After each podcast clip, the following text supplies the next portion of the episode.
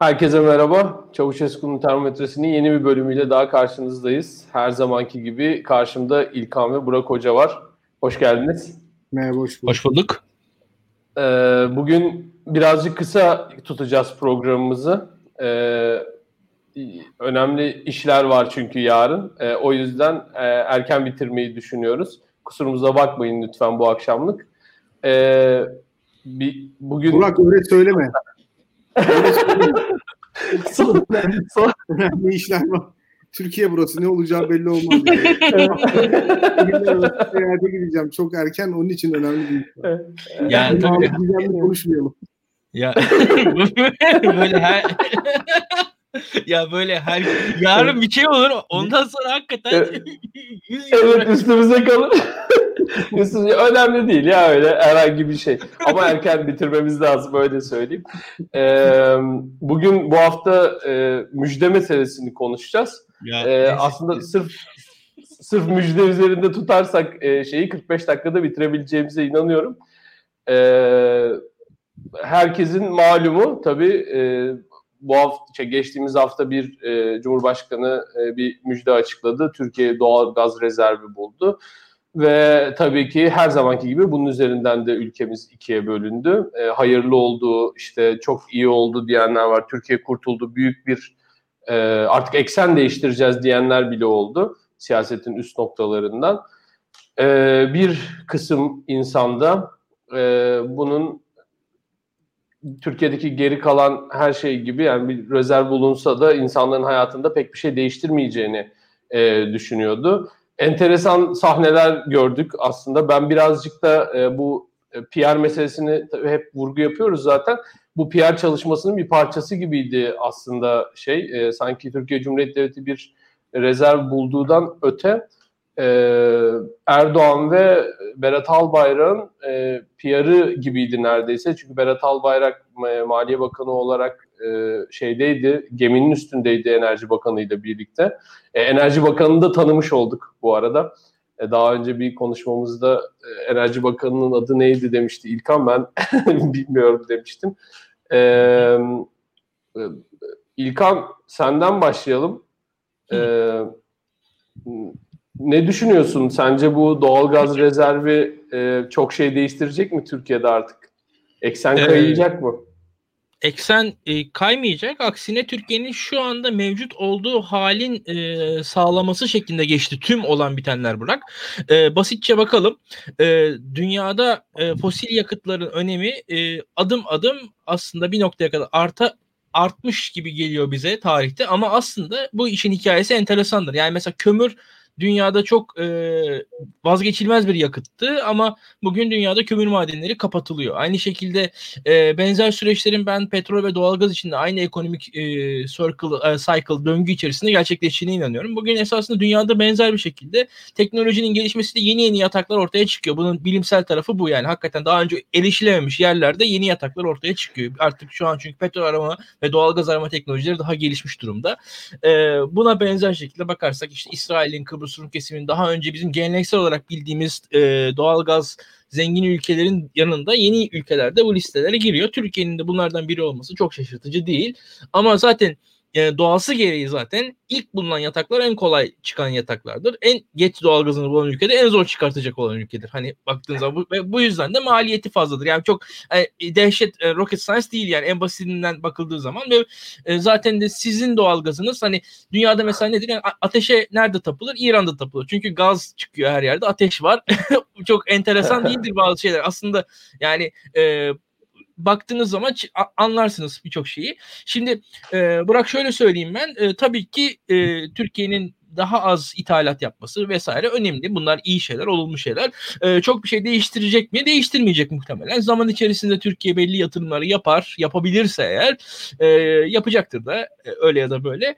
E, belli bir e, katma değer, katkı sağlar ülkeye. Ama bütün bunların hikayesi aslında bizim e, doğal kaynaklara olan yaklaşımımızla alakalı bir sorun var. Ben bir zihniyet sorununa e, parmak basmak istiyorum. Benim kafamda bu var çünkü. Bu benim çünkü e, Türkiye'deki tarih algısıyla olan e, sorunlu ilişkimle de bağlantılı bir şey bence. E, ben ikisi arasında bağ kuruyorum. Çünkü mesela Türkiye'nin tarih okuması hep şeydir. 12 adaları oradan alır mıyız? İşte buradan e, Musul Kerkük gelir mi? İşte yani tamamen hikayemiz şu. Mısır'da bir e, büyük büyük amcamız var ondan bize miras kalacak ve biz zengin olacağız. Böyle bir dünya yok açıkçası. Yani Türk halkının bunu kavraması lazım. Yani Türk halkı şunu öğrenmeli. Yani Türkiye'nin doğal gazı da olsa veya olmasa da Türkiye'nin zenginleşme hikayesi açıkçası gene Türk insanından geçecek. Yani Türk insanının kabiliyetleri Türkiye'nin en büyük zenginliği ya da fakirliğidir. Yani Türkiye'nin zenginliği ya da fakirliği doğal gazı, dağı, taşı değildir, insanıdır. Bu kafanın oluşması gerekiyor Türkiye'de. Bu kafa oluşmadıktan sonra kalanı hikayedir. Aynı şekilde geçmişinde de yani Türkiye yani tarihine bakarken coğrafyayı, dağı taşı değil, geçmişteki insanını görmeye çalışmalıdır. Bence tarihi okurken de yanlış okuyoruz böylece. O yüzden de haritalara bakıyoruz. O haritaların içerisindeki insanları görmüyoruz. Bugün de insanı görmüyoruz o haritaların içerisindeki. Oradaki doğal kaynakları görüyoruz. Ee, buradaki bu bakış yanlış. Bu bakışın değişmesi gerekir bence.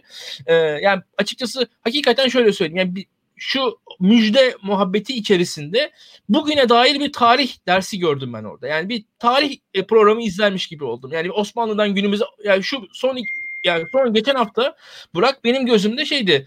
Yani bizim yandaş kanallardaki tarih programları gibiydi. Kanuni geldi oraya gitti onu aldı öyle yaptı oradan şu oldu falan. Aynısı. Aynısı. Hiçbir şey farkı yok. E, ve buradan e, farklı bir şey çıkacağına çok inanmıyorum. Tabii ki Türkiye'nin e, cari açık sorunu var vesaire. İşte birçok e, yatırım yapması lazım. Büyük ülke olalım, güçlü ülke olalım, organize olalım. Hepsi çok güzel, doğru tartışılır belki ama öyle ya da böyle hani şunu da söyleyeyim. Yani e, dünyada medeni ülkelerde doğal kaynakların yönetimi mesela tartışma konusudur. Bunları bir tekel mi yönetmeli yoksa bunlar rekabete açılmalı mı mesela bu tartışma konusudur. Atıyorum özel sektör buraya buraya ne kadar girmeli ne kadar girmemeli bunlar tartışma konusu. İşin teknik tarafında mesela aslında biz o teknik tartışmayı ne kadar yapıyoruz? E, o ayrı bir şey. Hani, hani o tarafına girmiyorum. Ben sadece zihniyet tarafından giriyorum. Teknik tarafında esasında çok fazla boş alan var. Onu da söyleyeyim yani. Hani e, en basitinden diyelim ki biz şu an belli bir hayal kırıklığı yaşandı. Bu e, gaz bizim e, Türkiye'nin Türkiye açısından bence hani hayırlı olacak mertebede. Çünkü Türkiye'nin hakikaten tam ihtiyacı kadar bence doğal gaz bulundu. Öyle e, çok ya Burak bir de şöyle düşün. Türkiye ihracatçı konuma geçseydi asıl mesele orada olacaktı. Türkiye şu an kendi evet. tüketiciyi gazı buldu. Esasında o zaman evet. mesela bunun yönetimi falan çok daha bir tartışma konusuydu. Yani Dutch disease falan denilen konular o zaman ortaya çıkacaktı evet. ve şöyle söyleyeyim buranın mesela şu an çıkan gaz Türk ekonomisinin diğer faktörlerini çok etkileyecek bir boyutta değil. Ama mesela şöyle diyelim Arap Emirlikleri'nde çıkan gaz, Katar'da çıkan gaz o ülkelerin ekonomilerini etkileyecek boyutlarda. Onun yönetilmesi gerekiyor. Hatta mesela bu İsrail'de tartışılmış bir şey. Ben bu e, o yazıları falan paylaştım o zaman da. İsrail ekonomisi için mesela ya, İsrail ekonomisinin demokrasisinin e, zarar görüp görmeyeceği tartışılmıştı. Veyahut da ya çok basit konuşalım. Ya mesela Gazprom Rusya'daki medyaya ne kadar hakim? Bu tarz konular var yani bu, bu dünyada ciddi e, akademisyenler bunları tartışıyorlar. Bu, bu büyük enerji şirketlerinin medya üzerindeki hakimiyetleri nedir ne değildir? Bu, bu, bunlar demokrasinin için ne kadar zararlıdır, ne kadar e, engellenebilir, nasıl kontrol edilebilir şeylerdir diye. E, işin bu boyutları da var ama hepsinden öte ben gene ilk sözüme geri dönüyorum. Türkiye'nin e, bu konuda bakması gereken şey şudur. Türkiye'nin asıl kaynağı insanıdır eğer kaynak denecekse. Yani Türkiye'nin asıl değerli insan olmalıdır. Ha, bunun dışında doğalgaz meselesi tabii ki Türkiye doğalgazını da bulur. Bunu işletir de. Şimdiye kadar hep işletmiştir. Ha bugüne kadar ne olmuştur derseniz. Ya bugüne kadar Türkiye'de işte AK Parti döneminde bu konular çok konuşuldu. Henüz daha petrol üretimimiz 91 yıl seviyesinde değil. Ha doğalgazda yeni teknolojiler var. Yeni yeni e, kaynaklar bulunabilir. O gözüküyor şu anda. E, bunun da tabii zamanı var. E, denizde olması, maliyet vesaire bunlar ayrıca tartışılır. E, bu bu konuyla ilgili onu söylemek istiyorum. E, bu Dutch disease meselesinden e, bir şey yapmak lazım. İnsanlar çünkü gerçekten bu çıkan şeyin, çıkan rezervin sadece iyi bir şey olabileceğini düşünüyorlar. E, haklılar da haklılar da aslında bunu düşünmekte. Çünkü senin söylediğin gibi Mısır'daki dededen bize işte mal mülk kalmış gibi oluyor. Halbuki böyle bir rezerv e, çok kötüye de kullanılabilir. Hatta işte buna doğal kaynak laneti diyorlar. Siyaset biliminde bunun bir karşılığı var. Literatürde bu konuşulan bir şey. E, bazı ülkelerde e, bu daha otokratik olan ülkelerde bu tip kaynaklar otokratik yönetimin e, elini güçlendiren bir şeye dönüşüyor. Ee, özellikle de bu kaynaklar eğer ki Norveç'te örneğini gördüğümüz gibi denetlenebilir, kamuya açık bir şekilde e, değerlendirilmiyorsa, kamu faydası için kullanılmak üzere bir sistem kurulmamışsa bu rezervin üzerine çok tehlikeli olabiliyor. E, her türlü otokrasi, otokratik e, eylemi meşrulaştıracak bir şeye dönüşüyor. Çünkü artık devlet bir sürü yeri fonlayabiliyor, bir sürü insanın rızasını parayla satın alabilir hale geliyor. Bu da böyle yönetimi sürekli kuvvetlendiren bir döngü içine sokuyor ülkeleri ve oralarda genellikle demokrasi hep bildiğimiz üzere zayıf oluyor. E, o yüzden doğalgaz kaynağının bulunması güzel ama yani bunun nasıl değerlendirileceği e, asıl mesele haline geliyor. E, Bilgehan Hocam e, bu notu düştükten sonra sana e, sözü vereyim. Ne diyorsun sen bu konuyla ilgili? E, otoriterliğin politik ekonomisi böyle. Doğru söylüyorsun. Yani demokratik sistemler e, daha doğrusu demokratik devletler halklarıyla müzakere eden devletler. Yani zaman içerisinde onların dirençlerine göre şekil alan, onların taleplerini karşılamaya çalışan, yani bir şekilde vatandaşlarla devletin müzakere sürecinin sonunda şekil alan devletler ve vatandaşlara bu hakkı da veren e, biraz e, büyük şehirler olması, sermaye yapısının güçlü olması ve devletin yaşayabilmek için vatandaşların büyük şehirlerdeki iktisadi faaliyetleri sonucunda elde ettiği kardan alacağı vergiye muhtaç olması. E, uzun bir tamlama oldu ama böyle. E, dolayısıyla e, yani şehirleri kuvvetli, sermaye yapısı kuvvetli devletler baktığınız zaman toplumlarının üzerine daha az kapanan devletler oluyor. E, bu yapıların zayıf olduğu, yani zayıf şehirler, zayıf iktisadi faaliyet ya da zayıf sermaye yapısı olan ülkeler devletlerin daha otoriter olduğu, daha kapalı sistemler haline geliyor. Şimdi enerji kaynakları burada çok önemli bir rol oynuyor. Çünkü enerji kaynaklarına sahip olduğunuz zaman e, bir kere devletin kendisini devam ettirmek için vatandaşların iktisadi faaliyetlerinden vergi almaya ihtiyacı kalmıyor. Ve vatandaşlar da iktisadi faaliyetleri sonucunda vergi vermedikleri için devletin politikasında talep etme hakkına sahip olmuyorlar. Dolayısıyla müzakere sürecini inkitaya uğratan bir, bir şey doğal kaynak meselesi. Bir de doğal kaynakların tabii mülkiyeti özel sektörde olmadığı için yani devlet o piyasada çok etkin olduğu için e, özel teşebbüsün malı olmuyor. E, özellikle Orta Doğu coğrafyasında böyle. E, dolayısıyla devletin mülkiyetinde olduğu için gelirler de devlete geliyor ve devletin hayatını devam ettirmesi için vatandaşlarla bir müzakere sürecine ihtiyacı yok. Bu otoriterleşme demek, taleplere çok duyarlı olmaması demek, artık bir siyaset kurumuna ihtiyaç kalmaması demek, devletin kendi kendisini devam ettirmesi demek. Bu işin bir boyutu. İkinci boyutu enerji kaynaklarına sahip olduğunuz zaman sizin dış politikanız oldukça değişiyor. Çünkü dış politika ilişkisi kurmaya çalıştığınız zaman e, fikirsel, kimliksel, e, rejim şekline dayanan bir ilişki kurmak zorunda kalmıyorsunuz. Çünkü enerji güvenliği son derece hassas bir konu ve sizin e, ve sizin eğer Alo duyuyor musunuz?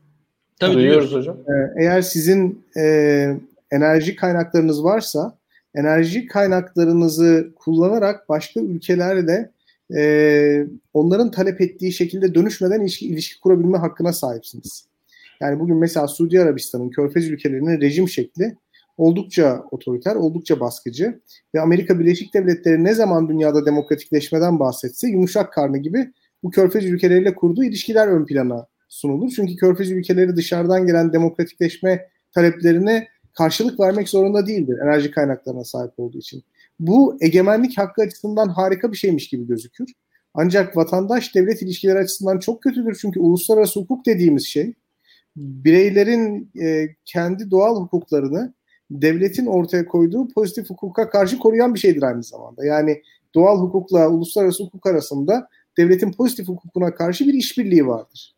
Ee, yani sizin bireysel olarak hakkınızı garanti altına alan uluslararası sözleşmeler vardır ve sizin ülkenizdeki mevcut kanunlara karşı sizi koruyabilir ya da mevcut otoriteye karşı sizi koruyabilir. Bugün İstanbul Sözleşmesi'nden bahsediliyor mesela. İstanbul Sözleşmesi aslında bir uluslararası hukuk metnidir ve uluslararası anlaşmalar Türkiye'nin yerel kanunlarından daha önceliklidir. Bu harika bir şeydir.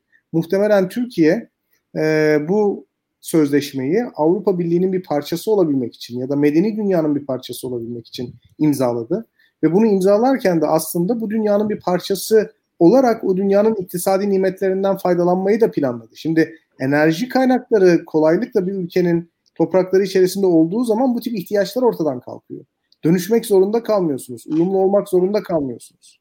Şimdi bu enerji kaynaklarının böyle belaları var açıkçası. E, fakat bu e, bir doğal gaz rezervi bulduğumuz zaman veya petrol kuyusu bulduğumuz zaman hemen e, koşar adım gidip buraları kapatmamız anlamına da gelmez. Yani otoriterleşeceğiz korkusuyla veya dış politikada şımarıklaşacağız korkusuyla e, kesinlikle doğal gaz kaynağı bulmamalıyız ya da petrol kaynağı bulmamalıyız. Bulanı da cezalandırmalıyız diyecek halimiz yok. Bunlar iyi kullanıldığı zaman iyi sonuç verecek olan şeyler. Ve şunu söylemek gerekir. E, Sayın Cumhurbaşkanı'nın açıkladığı müjde önemli bir müjdedir. Çünkü Türkiye Cumhuriyeti'nde doğalgaz rezervi böyle sık bulunan bir şey değildir. Yani bizim tarihimizde iddia edilen rakam kadar doğalgaz rezervi pek bulunmadı. Yani enerji politikaları çalışan Yok. ya da enerji sektöründe çalışan insanların aslında heyecanlandığı nokta burası. Yani 320 milyar dolar bahsedilen rakamın çok altında, bölge ülkelerinin rezervlerinin çok altında olmasına rağmen biz böyle rezerv bulan, rezerv keşfeden bir ülke değiliz. Zaten bunun için bu kadar fazla asparagas haber çıkıyor. Hı hı. Yani bizde enerji okur yazarlığı yok. O asparagas haberlerin büyük çoğunluğu yanlış çeviriden falan oluyor. Yani metinleri evet, doğru bu, okumuyor gazeteciler. Bir de bu şey sınıflandırmaya göre mesela 320 milyar metreküp demek e, giant şeyine giriyormuş, kategorisine giriyormuş. Yani olağanüstü büyük tabii, diyebileceğimiz tabii, seviyede tabii. bir şeye giriyor. Bayağı bunu söylemek lazım. Şimdi her meselede şöyle bir durum var. Mesela biz e, üçüncü köprü yapıyoruz. Yeni havalimanı yapıyoruz. Yerli ve milli otomobil yapıyoruz. Doğalgaz rezervi keşfediyoruz. Ve günün sonunda tar- tartıştığımız şey köprü bize lazım mı değil mi? Havaalanı bize lazım mı değil mi? Veya doğalgaz bize lazım mı değil mi oluyor? Aslında yanlış tartışıyoruz yani. Tartışma eksenini yine yanlış kuruyoruz. Anlatabiliyor muyum? Yani 3. havaalanı meselesinde AK Parti kendi icraatını savunmak için 3. havaalanına karşı olanların neredeyse uçak kavramına karşı olduğunu iddia etme noktasına geldi. Uçma kavramına karşı olduğu iddia etme noktasına geldi. Burada tartışılan şey 3. havalimanının pardon yeni havalimanının veya 3. köprünün mimarisi, oraya harcanan emek, oranın mühendislik hesaplarının kusursuz olması falan değil. Burada bizim tartışmamız gereken şey fayda maliyet çerçevesinden bu yatırımlar için harcanan paranın kendisini ne kadar zamanda kompanse edeceği, hangi yatırımları oraya çekeceği, e, ne kadar zamanda ne kadar değer üreteceği, ne kadar maliyet oluşturduğu gibi konular. Şimdi evet. meselenin teknik boyutu konuşulmadığı için devamlı ortada son derece bayağı bir tartışma dönüyor her seferinde. Şimdi yerli ve milli otomobilin lansmanını yapıyorsunuz. E, otomobil güzel olabilir. Reklamını da güzel çekmiş olabilirsiniz. Muhtemelen dünyanın birçok ülkesinden mühendis de getirmiş olabilirsiniz. Birçok firmasıyla da anlaşmış olabilirsiniz. Bu güzel bir şey. Yani burada araba kötüdür demenin bir manası yok. Bizim tartışmamız gereken şey bu arabanın iktisadi rasyonalitesinin olup olmadığı. Şimdi doğalgaz meselesinde de tartışmamız gereken şey doğalgazın bize lazım olup olmadığı değil. Doğalgaz bize lazım olabilir. Doğalgazı iyi kullanırsak bu bizim ihtiyacımız olan bir bir, bir kaynak. Ee, cari açığımızı düşürebilir. Ee, hane halkının ısınmasını kolaylaştırabilir. İnsanlar ısınamıyor Türkiye'de. Çok temel bir şey. Yani kışın gittiğiniz birçok evde insanlar tasarruf etme bahanesiyle ısınamadıklarını görüyorsunuz. Buna yardımcı olabilir. Yani insanların e, hayat standartına katkısı olabilir. Bu, bu açıdan iyi bir şey. Fakat sormamız gereken bazı sorular halen daha var. Bugün enerji sektöründe çok önemli bir isimle konuştum. Bu konuyu müzakere ettim. Hatta bana telefon açtı dedi ki sormak istediğin bir şey var mı bana? Ben de dedim ki sormak istediğim bir şey e, yok ama senin söylemek istediğin bir şey varsa din, dinlemeye hazırım. O da anlatmaya başladı. Şimdi bu tip rezervlerin mesela bu kadar kesinlikle ilan edilmesinin yanlış olduğunu söyledi bana. Hani 20 Temmuz'da ayrılan bir geminin yaptığı keşifin doğrudan 320-325 milyar dolar gibi bir rakam, milyar metreküp gibi bir rakamla ifade edilmesi e, çok mümkün değil. Yani rezerv için yaklaşık aralıklardan bahsedilmesi gerektiğini söyledi. İkincisi burada bir rezervden bahsedebilmek için bazı testlerin yapılması gerektiğinden bahsetti. Bu tip buluşlarda çok heyecana kapılmamak gerektiğinden bahsetti. Bu rakamın daha sonra netleşeceğinden söz etti. Dolayısıyla hani e, bizim burada sorgulamamız gereken şey e, duyurulan doğalgaz rezervinin iktisadi faydasını doğru hesaplayabilecek veriye sahip olup olmamamız. Bu verilere sahip miyiz ki ona göre buna eksen değiştiren bir e, eksen değiştiren bir e, gelişme muamelesi yapalım. Orada, orası çok sorumlu yani. Her meselede biz bu e, ikilemle karşılaşıyoruz ve hiçbir meselenin teknik tartışmasını yapmadan yerli arabayı destekleyenler, desteklemeyenler, üçüncü köprüyü destekleyenler, desteklemeyenler, havalimanını destekleyenler, desteklemeyenler olarak ikiye ayrışıyoruz. Şimdi de doğalgazı sevenler, doğalgazı sevmeyenler olarak ikiye, ayrı, e, ikiye ayrışmaya çok e, teşne aslında toplum. E, bu teknik hocam, bence mutlaka hocam, etmek gerekiyor. Burada bir de bu tartışmanın bence en önemli boyutu hangi kurum bu e, şeyi parayı harcayacak, hangi kurum denetleyecek, kim bunu yönetecek? Yani bizim Türkiye'de ilgili en büyük problemlerimizden bir tanesi devlet harcamaları ile ilgili şeffaflıkla alakalı problem. Yani mesela varlık fonu diye bir şeyimiz var. Ne olduğu belli değil ve ciddi bir e, ciddi bir de yük olacak gibi duruyor. Yani mesela benim eğer ki bu tartışmayı açmazsak yani bu, bu bunun nasıl denetleneceği, nasıl yönetileceği ile ilgili tartışmayı açmazsak olacak şey bunun da varlık fonuna devredileceği, e, kimseye de fayda edemeyecek şekilde kullanılacağı. Yani ya zaten çünkü... bu projelerin böyle bu kadar ala valalarla açılmasının, böyle milli gurur projeleri haline getirilmesinin, e, milli gururu okşayan sözlerle topluma lanse edilmesinin sebebi bana sorarsanız o biraz önce bahsettiğim şeffaflık sorunlarının çok fazla gündeme gel, gel gelmesinin istenmemesi. Yani milli gururumuzu okşayacak, bizim 100 yıllık hayalimizi gerçekleştirecek bir proje yapıyor hükümet ve siz halen daha bunun finansmanın nereden geleceğini mi merak ediyorsunuz gibi bir tepkiyle karşılaşabilirsiniz. Yani şimdi orada şöyle bir şey var. Ortaya konan amacın kendisi o amaca ulaşmak için kullanılacak vasıtaları meşru kılmaz. Biz e, günün sonunda bu ülkede yıllardır amacın kendisini tartışıyoruz. Amaca ulaşırken kullanacağımız vasıtaların nedenli rasyonel ya da nedenli etik ya da nedenli verimli olduğunu tartışmıyoruz.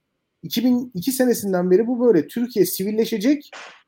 Tamam, sivilleşme harika bir şey. Fakat sivilleşme harika bir şey olduğu için bizi sivilleşmeye götürebilecek en kötü, en berbat yolları bile sineye çekmemiz talep ediliyor yerli araba yapmak kötü bir şey değildir. Türkiye'nin yerli bir arabasının olmasından ben gurur duyarım. Fakat yerli araba yapacağız diye vergi mükelleflerine ekstra yük bindirmek, bu ülke kaynaklarını e, bu, buraya gömmek kötü bir şey. Üçüncü köprünün olması kötü bir şey değil. Ama üçüncü köprünün hazine garantili sözleşmelerle döviz kuru üzerinden ihale edilmesi kötü bir şey.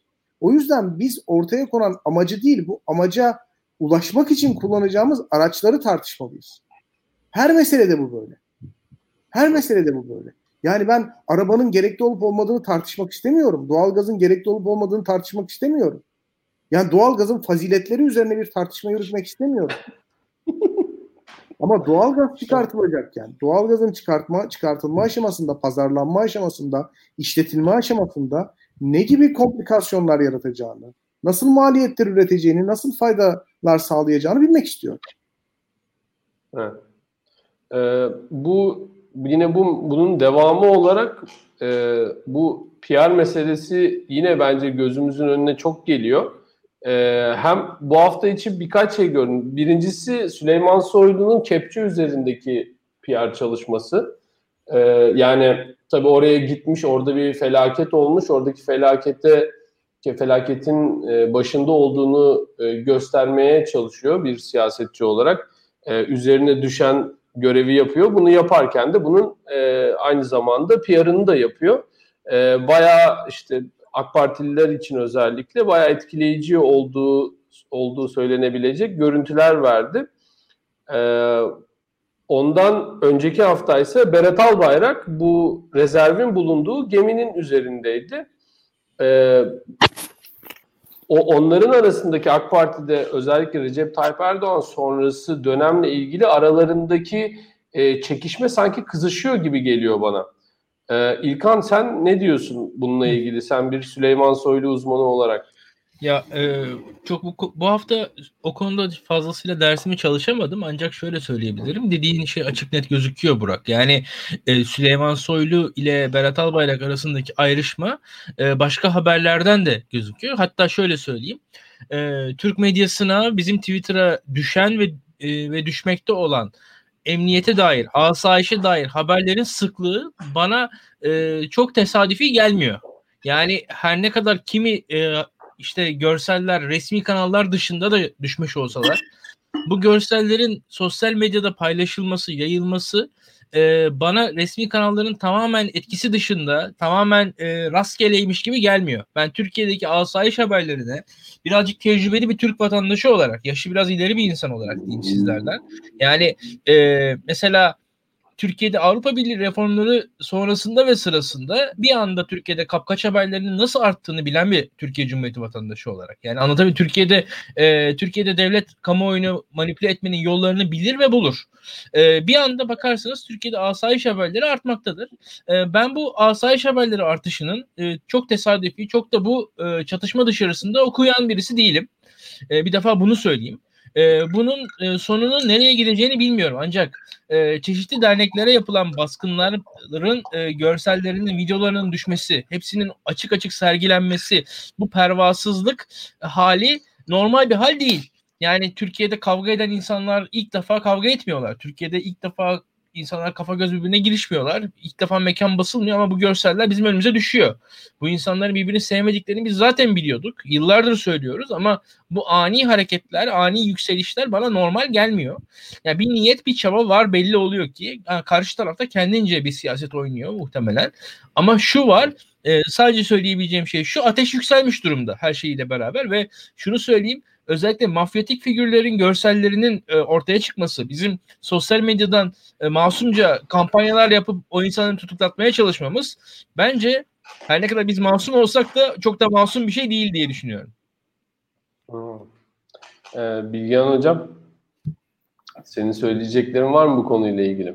Çünkü PR meselesini en çok aslında e, kamuoyunun önüne getiren insanlardan bir tanesi sensin. Hatta belki de uzun bir süredir tek insansın diyebiliriz. Evet, bıkmadan usanmadan bunu konuştuk. Aslında bu programda biz her hafta 5-10 dakika bu konudan bahsediyoruz. Yani bizim e, tartışma kelimelerimizi, tartıştığımız konuları ve tartışma eksenimizi aslında e, bize yaşadığımız pratik hayatın e, spontanlığı dayatmıyor. E, bir şekilde bu bize e, sunuluyor ve biz de bunu benimsiyoruz dedik. E, bu son enerji meselesinde evet bu çok e, bariz bir şekilde ortaya çıktı. E, o bir e, Berat Albayrak e, PR kampanyasıydı. Bunu söylemek gerekiyor. E, yani Berat Albayrak e, aslında çok zor bir bakanlık aldı kendisi üzerine. E, yani ekonominin e, bütün faturası kaçınılmaz olarak Berat Albayrak'a kesiliyor ve Süleyman Soylu da aynı şekilde çok hızlı bir şekilde taban yapabilecek bir bakanlık üstlendi. Yani Türkiye'de İçişleri Bakanlığı aslında toplumun e, devletle kurduğu sorunlu ilişkinin e, olabildiğince e, tabirimi hoş görün hiç kullanmak istemiyorum ama kaymağının yenebileceği bir bakanlık. Yani amansız mücadele kavramını Arendt çok kullanır. O amansız mücadele psikolojisini yaymak isteyen bir İçişleri Bakanı e, Türk halkının zihnindeki devlet indeksinin de farkındaysa eğer çok önemli bir siyasi figür haline gelebilir. Yani Süleyman Soylu hani iyi siyasetçi derken e, aslında İçişleri Bakanlığı rolünü çok iyi ifade edebildiği için o ona bir karakter katabildiği için iyi siyasetçi. Yani İdris Naim Şahin gibi değil. Beşir Atalay gibi değil. Yani Süleyman Soylu ortalama e, sıradan Türk muhafazakar seçmeninin yani milliyetçiliğin, muhafazakarlığın, İslamcılığın e, füzyon kelimelerini çok iyi bilen, ortak kelimelerini çok iyi bilen, ruh halini çok iyi bilen, beklediği tavrı, özlediği tavrı çok iyi bilen bir siyasetçi. bunu gerçekleştirmek için Türk sağının öksüz çocuğu olan merkez sağcılığı yani yeni sağ diyebiliriz ona biraz. Bunu da feda etmiş bir kişi. Yani siyasi pragmatizmi onu e, bu şekil böyle bir yola itti. Bunu kendisi istemezdi muhtemelen ama bu yola itti. Bunu da çok iyi beceriyor. Dolayısıyla Süleyman Soylu aslında AK Parti'ye yakın olarak becerdiği bir şey var. Halkın teveccühünü kazanmış olmak. AK Parti'nin içerisinde olduğu için bunu yapıyor.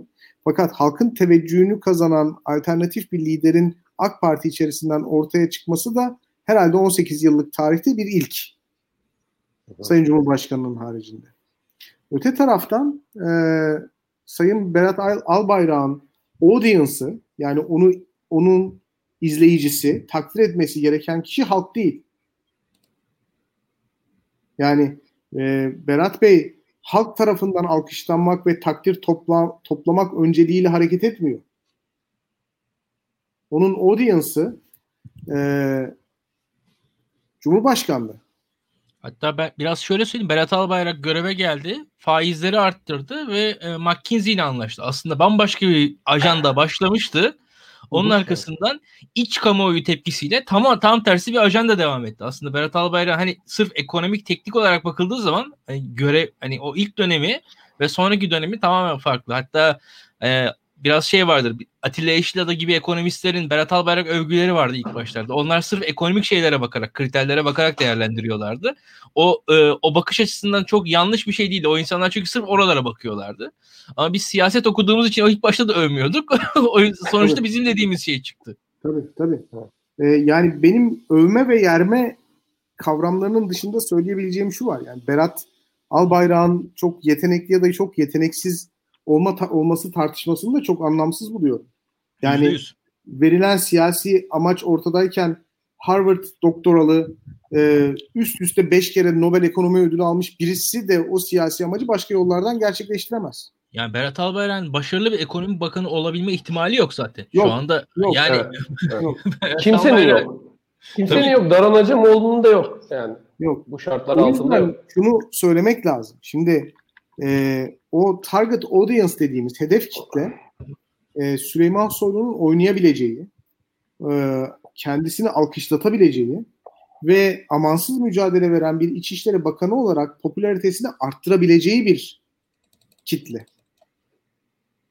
Fakat ekonomi alanına geldiğiniz zaman e, Berat Albayrak'ın hedef kitlesine e, oynamak, onların takdirini kazanmak bir ay ya da bir buçuk ay iyi bir atmosfer yaratsa da ikinci ayda daha büyük bir kayıp yaratmaya mecbur.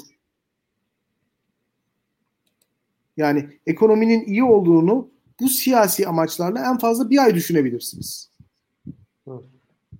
Bir buçuk ay düşünebilirsiniz. 46. gün bedel ödemeye başlar ekonomi. O bakımdan e, e, Sayın Berat Albayrak'ın hakikaten bir PR kampanyasına ihtiyacı var. Ve maalesef Süleyman Soylu gibi merkez sağ gelenekten gelmediği için yani siyasete gençlik kollarından başlamadığı için sokaklarda afiş asıp broşür dağıtmadığı, dağıtmadığı için ilçe gençlik kongrelerinde rekabete girmediği için e, siyaset konusunda da e, oldukça aslında e, tecrübesiz. Yani milli görüş geleneğinden gelen bir aileye mensup fakat milli görüşün o 90'lı yıllardaki mücadelelerin içerisinde de bulunmuş bir isim değil. E, bunu zaman içerisinde öğrenebilir, bilmiyorum. Fakat e, ortada e, yaptığı işi ya da yaptığı rolü doğal bir rolmüş gibi göstermeyi beceren profesyonel bir siyasetçiyle Süleyman Soylu'dan bahsediyorum. Siyasi tecrübesi olmadığı için ve üzerine aldığı bakanlık kaçınılmaz olarak başarısızlık üreteceği için yapay yollardan PR kampanyalarına ihtiyaç duyan başka bir siyasetçi var. Ve bunların arasında bir rekabet oluşuyor. Yani biz aslında şu anda bunu izliyoruz. İlkan'ın söylediklerine katılıyorum. Yani gündüz kuşağı A Haber ya da ATV Haber izlediğiniz zaman oradaki adli vakalara baktığınız zaman aslında İlkan'ın ne demek istediğini anlarsınız. Hı hı. Gündüz evet. kuşağında bakacaksınız ama. Ee, böyle. Ee, bu e, programı e, çok da fazla uzatmak istemiyorum aslında artık e, kapatmak istiyorum. Sadece son bir şey soracağım. E, muhalefetin e, doğalgaz meselesiyle ilgili verdiği tepkiyi ben çok eksik buluyorum. E, yani doğalgazın bulunmasına sevinelim. Ben de seviniyorum. Yani çok iyi de kullanılabilir. Böyle bir potansiyeli var neticede. Ama bunun nasıl kullanılacağı ile ilgili bir tartışma açılmasına da girişmediler. Yani sadece doğalgaz bulduk, iyi oldu gibi bir şey görüyorum. Sizin muhalefetin durumuyla ilgili bir yorumunuz var mı konuyla alakalı? Ben e, başarısız bir e, pozisyonda kaldıklarını görüyorum sadece. İlkan senden başlayalım. Yani, Kısaca alalım sonra da kapatalım şöyle söyleyeyim muhalefet kendi uzmanlarını e, politik bir kimlikle de olsa sahaya sürebilmeliydi. E, bu açıdan bir zaaf olmuş olabilir.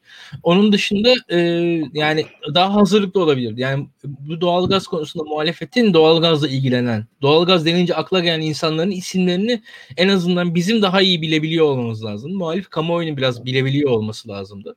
Ya ben bunu mesela şey diye düşünüyorum. Mesela atıyorum e, mesela İçişleri Bakanı Süleyman Soylu'dan bahsediyorsunuz. Süleyman Soylu'nun uyuşturucuya karşı bir tavrı var. Değil mi? Hani konuşuluyor. Ya uyuşturucuya karşı bir tavrı olan bir muhalif vekil olması mesela muhalefet açısından iyi olur. Yani öyle söyleyeyim. Yani burada e, bu anlatabiliyor muyum? Yani bu, bu bunun gibi şeyler veyahut da bu, o, o konu dendiği anda akla gelen bir insanın e, konuşması daha iyi olur. Çünkü klasik sözcü açıklamaları e, yüzeysel kalmak durumunda kalıyor. Sözcüler konuştuğu zaman bu, bu konuda biraz muhalefette sıkıntı var yani. Evet. Hani orada evet. yani gene, gene ya, e, Sayın Öztürk belki yanlış bir şey söylemiyor ama belki dünyanın en doğru şeyini söylese orada bir, bir noktaya kadar bana geçiyor oradaki sözler ama ya diyelim yani Necdet Pamir konuştuğu zaman bana daha ciddi ben, aynı sözleri o söylediği zaman ben daha fazla inanıyorum yani öyle söyleyeyim. Benim benim psikolojimi öyle etkiliyor en azından. Belki kamuoyu da öyledir. Bu bence önemli. Yani yani e, en azından şey genel başkan seviyesinin altında biri konuşacaksa uzman konuşsun. Yani orada e, ben biraz o, o noktadayım. O, o, öyle bir zaafı evet. var muhalefetin. E, bunun haricinde şöyle bir şey var. E, bu konunun ne yazık ki e, teknik boyutunu çok az tartışıyoruz. Yani e, özelleştirme olmalı mı, olmamalı mı, e, nasıl evet. işletilecek? Yani mesela yabancının gelmesi yanlış da bir şey değil bir yandan ama hani öyle hükümet bir şey yapıyor, oradaki yanlışı söyleyeceksiniz. Daha az hamaset olması lazım çünkü yani belli bir da, hamaseti daha da arttırarak hükümetle e, bo, boy ölçüşmenin de bir sonu yok diye düşünüyorum ben. E, birazcık daha gerçekçi olmak gerekli. Bilgi evet. Ben de ben de benzer düşünüyorum. Ee, ya şöyle bir yanlış anlaşılma var. Mesela hükümetin hamleleri oluyor. Bu gündemleri anladığım kadarıyla Fahrettin Bey sıraya almış. Ee, yani teker teker çıkartıyor. Ee, hani bu Fahrettin Batırel miydi? Ee, şey ne Batırel? Necmettin Necmettin Batırel. Necmettin Batırel. Hani diyor ya işte dolar yükseldiği zaman çıkartıp 10 milyar dolar koyarsın masaya. Şakkadan ak. Şimdi e, Fahrettin Bey de hani anketler düştükçe çıkartıp masaya bir gündem koyuyor herkes şaşırıyor. Sonra bir gündem daha herkes daha çok şaşırıyor. Tamam Böyle bir durum var. Şimdi bence bir dosya yapılmış ve bu gündemler yavaş yavaş ortaya konuluyor. Hepsinin hesap edilen etkileri var ve hepsinin amaçladığı şey aslında muhalefetten doğru tepkiler almak. Bunu konuşmamız lazım. Yani muhalefetten doğru tepkileri alabildiği sürece e, hükümet memnun oluyor. Çünkü muhalefetin tepkilerine göre kendisini tanımlamış oluyor. Hatta şunu da söylemek istiyorum. O doğru tepkileri alamayınca bizzat AK Parti eliti sahaya iniyor. Yani Fahrettin Altun bizzat sahaya iniyor. Hani Biden meselesinde niye şunu söylemediniz, niye bunu söylemediniz diyor. Aslında bu büyük bir acemilik. Yani e, yani iletişim başkanının aslında oyunu kurup e, çekilmesi lazım. Yani süreç içerisinde sahaya inip oyuna müdahale etmesi, seçilmiş siyasetçilere e, ayar vermeye çalışması tabiri caizse bunlar e, hoş karşılanan şeyler değil. Yani o acemiliği, o e, ne derler, başarısızlığı ifşa eden şeyler. Teşhir eden şeyler aslında. Onu da söylemek gerekiyor. İlkan'a katıldığım nokta şu, e, bu tip gündemler hükümetin ummayı, gör, görmeyi umduğu tepkiler den dolayı yaratılıyor. Şimdi muhalefet az çok şunu öğrenmiş görebildiğim kadarıyla yani. Ayasofya'da da Biden meselesinde de doğalgaz meselesinde de aman bu adamlarla karşıtlık içerisinde olmayalım çünkü e, İlkan'ın dediği gibi hamasette bunlarla boy ölçüşemeyiz. Fakat bu eksik. Evet. Eksik. Yani, okay. yani bu şekilde tamam belki gol yemezsiniz fakat rakibi de kendi üzerinize gelmekten alıkoyamazsınız. Bu şekilde belki gol yemezsiniz ama siz de gol atamazsınız. Yani evet. ünlü Türk düşünür İlkan Dalkuç'un söylediği gibi gol atanlar kazananlar mıdır bilmem ama yani kazanmak için mutlaka gol atmanız lazım. Evet. Böyle Bu... bir şey. Şimdi o da ancak Burak'cığım e, tartışmanın eksenini hamaset ekseninden, kimliksel karşıtlık ekseninden, yani kazanamayacağınız bir eksenden teknik eksene çekmek de mümkün. Şimdi Ayasofya meselesinde ne demiştik? İmamoğlu'nun tavrı çok iyiydi. Çünkü meseleyi gündeme almadı ve ertesi gün ekonomik koşulları ortaya koydu. Çünkü halkın gündemi Ayasofya'nın ibadete açılması değil, ekonomik meselelerdi. Şimdi ustaca kurulan tartışma eksenini başka bir noktaya taşıdı. Şimdi bu doğalgaz meselesinde ustaca bu meselenin tebrik edebilirsiniz, sevindik diyebilirsiniz. Fakat hemen ardından bir şov halinde duyurulmasını, piyasaların verdiği tepkiyi, işte piyasaları yanıltmanın aslında Türkiye'nin hilafına olacağını, bu işin yönetilme biçiminin bu olmaması gerektiğini, Türkiye'nin kurumlarının aslında bu tip faaliyetleri yıllardır yaptığını falan söyleyeceksiniz. Birkaç uzmanınız olacak. Bu rezervlerin açıklanmasının erken olduğunu, bunların nasıl sonuç vereceğinin bilinmediğini e, ve birkaç aylık test sürecinin sonunda gerçek rakamlara ulaşabileceğinizi söyleyeceksiniz. Şimdi bizi eleştiren bazı muhalifler diyorlar ki aman işte şunu söylemeyelim muhafazakarlar rahatsız olur diye bizi konuşamaz hale getirdiniz. Biz sizi konuşamaz hale getirmedik arkadaşlar. Biz sizi bağıramaz, mızmızlanamaz hale getirdik. Ve bağırarak, mızmızlanarak zaten konuşmuyorsunuz. Eğer konuşmak istiyorsanız hükümet politikasını hükümetin kurduğu tartışma ekseninin dışına taşarak eleştireceksiniz. Konuşmak böyle oluyor. Siz konuştuğunuz zaman hükümet konuşamayacak çünkü. Ya ben kendi adıma bir muhalefetten şöyle bir şey bekledim. Ya birisi çıksın mesela desin ki ya biz Norveç modeliyle ilgili şöyle bir çalışma yaptık. Türkiye'ye şu şekilde uygulanabilir diye e, hükümeti bu konuyu tartışmaya davet ediyoruz. Ya da işte bu bununla ilgili kurulacak fondaki e, doğalgazdan çıkarılacak e, doğalgazın rezervlerinden sağlanacak gelirin hangi alanlarda harcanabileceğiyle ilgili bir işte sosyal sosyal politikalar geliştirdik ve işte bununla ilgili böyle bir önerimiz var. E, bunu varlık fonuna almamak için ön, önünü alabilecek bazı önden e, alternatif politikalar sunmalarını vesaire bekledim. Tabii konu daha yeni ama e, bu konuyla ilgili hemen o, o bu bu partilerin içinde enerji uzmanı olan bu tip e, fonların yönetimiyle ilgili uzmanlaşmış bir sürü insan var. Onların öne çıkması gerekirken dediğiniz gibi yani sadece parti sözcüleri e, düzeyinde e, memleket için hayırlı olsun gibi bir şey duyduk. Bu da muhalefet muhalifleri de e, rahatsız ediyor. Çünkü çok güçsüz gösteriyor. Sadece AK Parti'nin yaptığı şeyleri e, alkışlayan ve onaylayan bir muhalefet kalmış oluyor. E, bu da herkesi rahatsız ediyor ama gol atmak için, kazanmak için gol atmak gerekiyor. Onun için de muhalefetin birazcık daha aktif olması gerekiyor. Ee, söyleyeceğiniz bir şey yoksa e, 45 dakika dedik. 45 dakikada programı bitiriyoruz. Bu sefer kısa oldu. Ee, tadı damağında kalmıştır herhalde izleyicilerimizin. Ee, öyle olmuş. Çok teşekkür ediyorum yorumlarınız için. Ee, son sözleriniz yoksa da programı kapatıyorum. İyi akşamlar son, diyelim. Son sözümüz yok. İyi akşamlar. Tamamdır. Ee, sevgili izleyicilerimiz bu akşam kısa kesiyoruz. Ee, kusurumuza bakmayın. Ee, önümüzdeki hafta e, yine aynı şeyde tutarız büyük ihtimalle. Aynı uzunlukta tutarız programımızı. Hala aranızda abone olmayanlar varsa lütfen abone olsun ve yayınımızı daha fazla insana ulaştırmak için paylaşmanızı rica ediyorum. Ee, herkese teşekkür ediyorum. İyi akşamlar. İyi akşamlar.